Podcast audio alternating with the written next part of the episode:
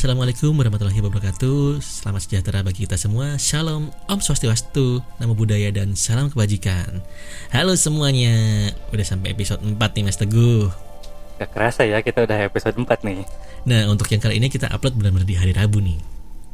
Iya ini tepat ya. Kita nggak nggak kayak kemarin Gak upload upload tapi kemarin ya? Ah, ah, tapi ternyata banyak juga tuh yang nge-tag di Instagram yang udah ngedengerin di Spotify. Kalian juga bisa langsung nge-tag juga ke Instagram aku atau ke Mas Dio ya Mas ya? Betul, di-share aja Biar makin rame. Biar hari Iya. Rabu kalian tetap bisa dengerin suara kita Yang gak tahu ngapain di sini Dua orang remaja yang kurang kerjaan Bacain horor pakai pantun. Iya kita sikat dulu kali ya pantunya Sikat Pak Haji. Ya boleh Pak Haji. Lebaran makan ketupat ditemani istri. Cakep. Selamat datang di episode 4 Rabu Misteri. Oke, Oke, aplausnya. applause dulu yong Sabi, sabi. Ini kayaknya pendengar udah pada senyum-senyum sendiri nih. Iya Dikit lagi ada yang komen di ini apa namanya? Ada yang komen di Instagram. Sejak kapan horor pakai pantun? Kayak kemarin-kemarin. udah nungguinnya pas mas opening gue tadi mana nih pantunnya mana nih mana nih gitu Nah, kalau misalnya kalian mau dengerin pantun lagi, dikasih gak nih? Hmm, boleh deh nanti kita khusus pantun kali ya bedah pantun Beda pantun. Oke, oke. Kita punya tema yang cukup keren hari ini. Judulnya Ya, pembahasannya berat sih ini. tapi pelan-pelan aja kali ya Mm-mm. Tumbal proyek. aduh tumbal proyek Bentar ini ganti BGM-nya dulu, ganti backsound-nya dulu. Deng. ah makin makin mas tumproy Tumproy itu bahasanya kita sebagai penulis ya. Kalau udah soal bahas tentang tumproy itu emang hampir semua tempat, hampir semua proyek itu pasti banyak yang cerita tentang wah ini tumbalnya ini, wah tumbal ini tumbalnya ini. Bener gak sih sebenarnya? Itu loh. nah iya sih apalagi kan pembangunan di kita khususnya di Indonesia tuh banyak banget kan ya mas ya dari tahun ke Mm-mm. tahun gitu Nah, pernah ada ditanya seorang praktisi supranatural yang ditanya soal tumbal proyek itu beneran ada nggak sih gitu kan? Nah, jadi sebenarnya gini loh apa namanya? Kalau mereka bilang tumbal proyek itu ada, tapi sebenarnya bukan seperti yang kalian bayangkan. Kayak ada manusia dicor di dalam tiang semen, di tiang ini di tiang bangunan, bangunan ya Heeh, ada manusia yang dibunuh terus di kepalanya ditanam di sebagai pondasi gitu. Nggak kayak gitu katanya. Nah kalau katanya dia tumbal proyek itu misalnya nih kita kan namanya babat alas kan ya? Kita masuk Iya, ke hutan-hutan kita ngebangun apa ke sana dan kita masukin kepada kita mengganggu posisi di mana makhluk-makhluk itu tinggal benar benar benar Nah, untuk itu bahan untuk negosiasi ke mereka adalah tumbal itu. Tapi tumbalnya bukan seperti ini. Sekali lagi bukan seperti yang kalian bayangkan. Tumbalnya itu biasa berupa kayak semacam kepala kerbau, kepala kerbau iya Mm, terus atau jenisnya itulah. Ya pokoknya kepala kambing, terus sama daun-daunan, secaji apa pokoknya yang mereka minta. Setelah itu mereka akan berdamai dan mengizinkan kita untuk ngebangun di sana. Kalau enggak, ya bisa jadi pembangunannya gagal terus.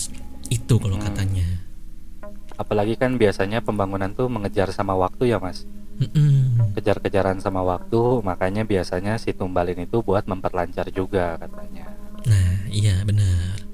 Itu. Nah, tapi eh, kalian jangan kecewa. Kita juga dapetin beberapa kisah-kisah yang sebenarnya mengerikan mengenai tumbal proyek nih. Ada salah satu kisah yang mungkin Mas Teguh bisa ceritain ya. Ini serem Aku sih sebenarnya. kali ya. Monggo Mas Teguh. boleh ini tuh ada kisah tumbal proyek ya jadi cerita tumbal ini dilaksanakannya untuk konstruksi bangunan dan udah menjadi urban legend kan di Indonesia yang sangat populer ada salah satu tokoh nih mas namanya Ki Geni Seketi Ki Geni Seketi. Iya, dia pernah melansir di salah satu situs urban Asia.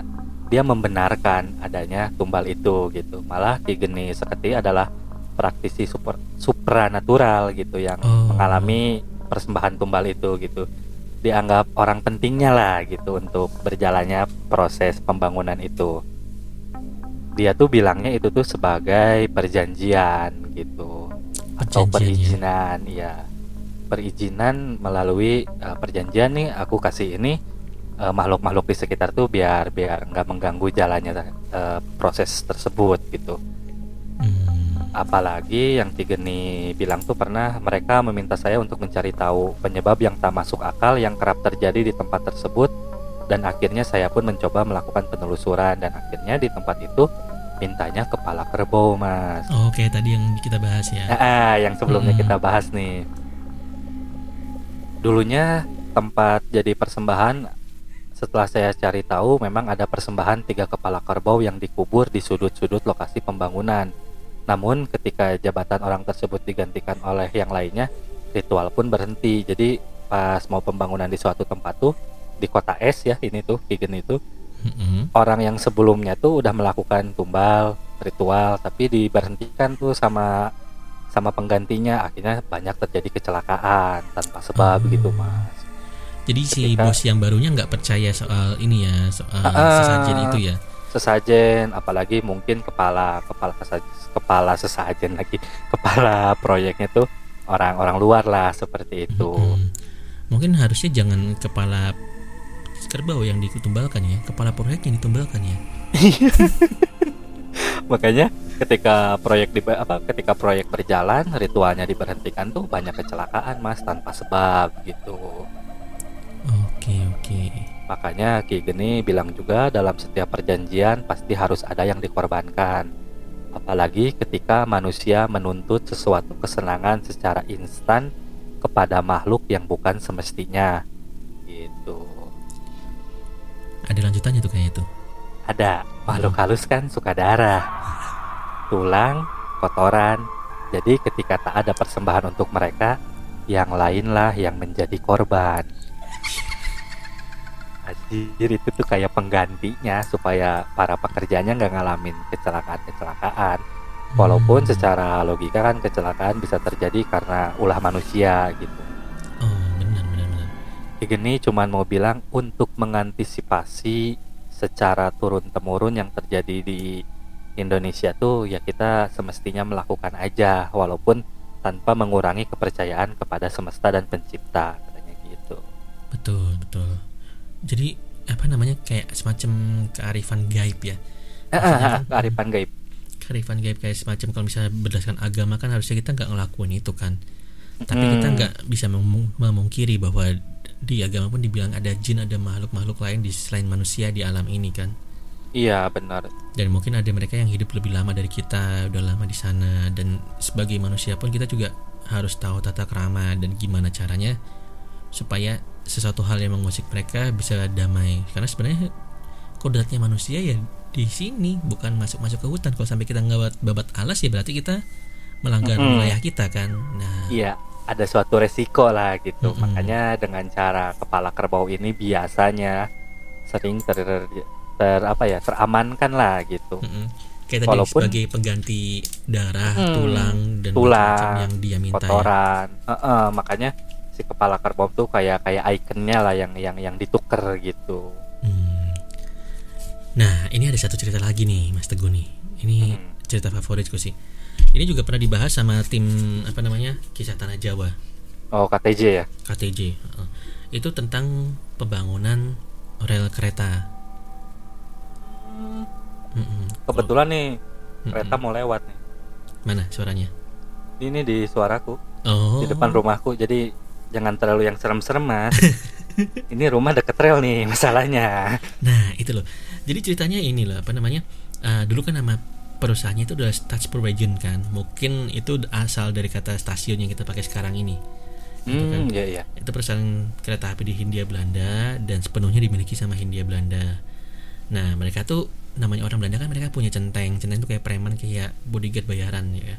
Ah, ah, benar. Nah dia tuh mempekerjakan orang-orang pribumi itu sebagai apa namanya pekerja mereka itu. Nah apa namanya ada satu hal yang harus diinin sama mereka tuh Eh, pada saat mereka akan menembus satu jembatan dan membentuk satu jalur itu ada syarat yang harus mereka penuhi. Nah, Apa tuh syaratnya, ada Mas? apa namanya?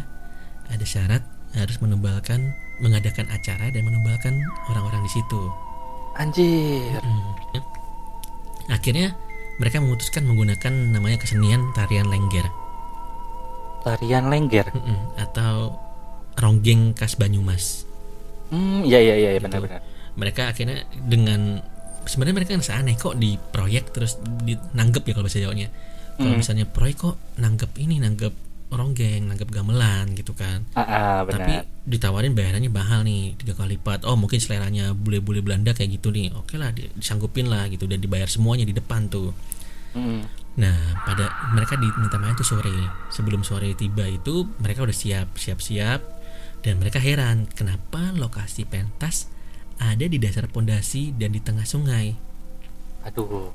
itu tapi si centeng itu ngomong bahwa itu sebenarnya sebagai syarat selamatan agar pekerjaan bisa lancar mereka ngerti lah di adat Hmm. Jawa kan biasalah kita bikin selamatan kita bikin syukuran kalau misalnya mau ngadain satu proyek ngadain bangun rumah gitu kan Mm, mm, mm. gitu nah mulai senja obor-obor udah nyalain tuh udah mulai gelap kan nah pada pada saat pukul 9 9 malam tuh Mm. baru mereka turun ke bawah cuman pemain penari lengger sindennya sama pemain gamelannya gitu. mereka udah turun ke dasar konstruksi terus membawa saji berupa ayam ingkung serta bunga-bunga lengkap ditaruh di dasar pondasi mulailah mereka main tuh gamelan mulai ditabuh penari cantiknya tuh nari-nari cuman masih umur 19 tahun lagi acara katanya Iya, suara udah mulai ramai tuh ya. Mm-mm, dan ada vokal seorang basinden gitu kan. Nah, puluhan pekerja dan beberapa menir Belanda menir itu kayak semacam istri-istri orang Belanda itu melihat pertunjukan tersebut dari atas lubang besar yang akan dijadiin dasar fondasi itu. Sebenarnya para pekerja udah tahu kalau misalnya mereka itu bakal ditumbalin. Cuma mereka tuh nggak berani ngomong karena dalam intimidasi si centeng-centeng yang tadi. Iya, iya benar. Tuh. Jadi mereka nonton penampilan sehebat itu, sebagus itu, tapi dengan suasana mencekam, dengan tahu kalau ini orang bakal mati. Anjir, kebayang, kebayang. Bayangin ya kan kita nonton ada penari cantik, nyanyi eh, si sindennya nan- nyanyinya bagus, tapi ini orang bakal dibunuh, gitu kan. Nggak Iya, bisa itu tuh. ngapa-ngapain. Anjir suasana kebayang sih. Mm-mm. Nah, ketika waktu itu udah mulai masuk jam 12 malam, kayak semacam apa namanya bulannya bersinar terang kayak semacam sambutan dari para penunggu-penunggu gaib di sana tuh. Terus tiba-tiba obor yang ada di tempat sudut tuh dimatiin sama centeng-centengnya. Terus tangga yang tadi dipakai sama mereka untuk turun diambil. Heran Aduh, dong mereka, itu kan bingung. Nah sampai salah satu centeng tuh akhirnya nyari ini eh, ngasih komando Mm. entah apa yang diomongin tapi setelah itu para pekerja yang ada di sana segera ngelemparin batu koral dan benda-benda material itu ke dalam lubang itu para pekerja tuh ya kayak gimana sih caranya lu harus ngebunuh orang dengan ngelemparin itu semua Mm-mm. tuh nah akhirnya material itu pun mengubur hidup-hidup para pengerawit pesinden serta penari di dasar pondasi jembatan kereta api itu Anjir, itu kayak yang di sekitar tuh udah tahu lu bakal mati gitu. Kebayang sih. Terus sama ini ternyata ternyata setiap malam Rabu Wage itu terkadang masih terdengar suara gamelan lengger dari arah jembatan itu. Konon katanya para pemain lengger lagi menghibur penghuni-penghuni gaib yang ada di sana. Hei, Anjir, tumbal proyek tuh kereta api. kereta a- eh anjir ini banget sih kebayang. Aduh. Iya bener-bener. Eh. Tumben nih di, di, di episode ini aku se seserem ini banget anjir. Soalnya udah tahu kan mereka main gitu kan. Mm. Nyinden, suara gamelan. Terus sekarang masih terdengar itu, Mas. Nah, itu bisa jadi pada saat pembangunan stasiun Pleret juga ada tumbal seperti itu di sana. Enggak, enggak, enggak ini di Mereka Claret lagi- aman. Mereka datang ke tempat Mas Teguh, Mas. Akhirnya kamu Aduh, kalian- ini ngetek podcastnya malam lagi, Mas. Aduh. Baru jam setengah satu. Hmm, baru setengah satu malam ini. Jangan dong. Mereka datang ngomong, akhirnya Mas ngerti perasaanku. Boleh dong, Aduh. aku di sini nemenin Masnya. Ah. Mending berhenti nih, ini podcast horor banget lagi. Tumben kita biasanya bercanda. Aduh. Nggak, tadi nggak ada nggak ada ya yang pleret katanya Mas Teguh nggak ada apa-apa ya. Nggak Nggak ada, ada. kejadian gitu kan. Enggak ada. Belum Pan- nanti episode selanjutnya kali. Nggak ada atau nggak tahu itu masih sebuah misteri di hari Rabu. Bener. Kalau misalnya pengen tahu misteri apa yang ada di stasiun pleret, pantengin terus podcast Rabu Misteri setiap Rabu di Aduh. Spotify. Spotify. Aduh, ini udah udah kayak masuk banget gitu beloknya tuh ya. Udah latihan, latihan sama podcast Udah Mas latihan. kemarin. Bener. Tapi Mas, Hmm. berarti eh, tumbal proyek yang dari mulai kepala kerbau, dari manusia apa eh, sosok manusia gitu, emang selalu menghiasi ya, menghiasi mitos-mitos yang berkembang ya. Setiap, Betul. setiap adanya pembangunan gitu. Mm-mm. Ya sebenarnya sih hampir nggak ada yang bisa mastiin tuh beneran ada tumbal manusia hidup gak sih? Atau itu beneran ini gak sih apa namanya? Yang kecelakaan di sana tuh mereka sengaja ditumbalin, iya nggak sih gitu kan? Iya benar. Tapi terkait sama itu, kisah tentang tumbal proyek itu bisa jadi sebagai apa namanya alat untuk mengedukasi para pekerja-pekerja untuk lebih hati-hati dalam mengerjakan pekerjaannya kan. Benar itu sih. Ada ada tujuannya lah ya, tujuan baiknya juga gitu. Betul, sama supaya menghargai kearifan lokal dan kearifan gaib di sana. Benar. benar. Oke udah 16 menit Mas Teguh Kayaknya nggak usah panjang-panjang kita kali ini Nanti kalau kalian nonton ini di hari Rabu tanggal 20 Kita akan bahas tumbal proyek lagi nanti di Space ya Sampai mungkin kita bahas lebih panjang ini. Iya Berarti di Space kita bahas tumbal proyek stasiun Pleret Hmm, boleh dikit-dikit kali ya. Aku tuh serem eh stasiunnya deket masalahnya mas. Ya ya jangan Aduh. jangan jangan Nanti kita bahas lagi aja nanti di Kalau udah siap Mungkin pas rekamnya di Jakarta kali Biar Oke boleh boleh. Biar agak jauhan dikit ya dari rumah ya. Iya Oke oke paling itu aja dulu Terima kasih Mas Teguh Terima kasih para Sama-sama, semua Sampai ketemu di podcast Rabu Misteri berikutnya Dan selamat beristirahat Istirahat.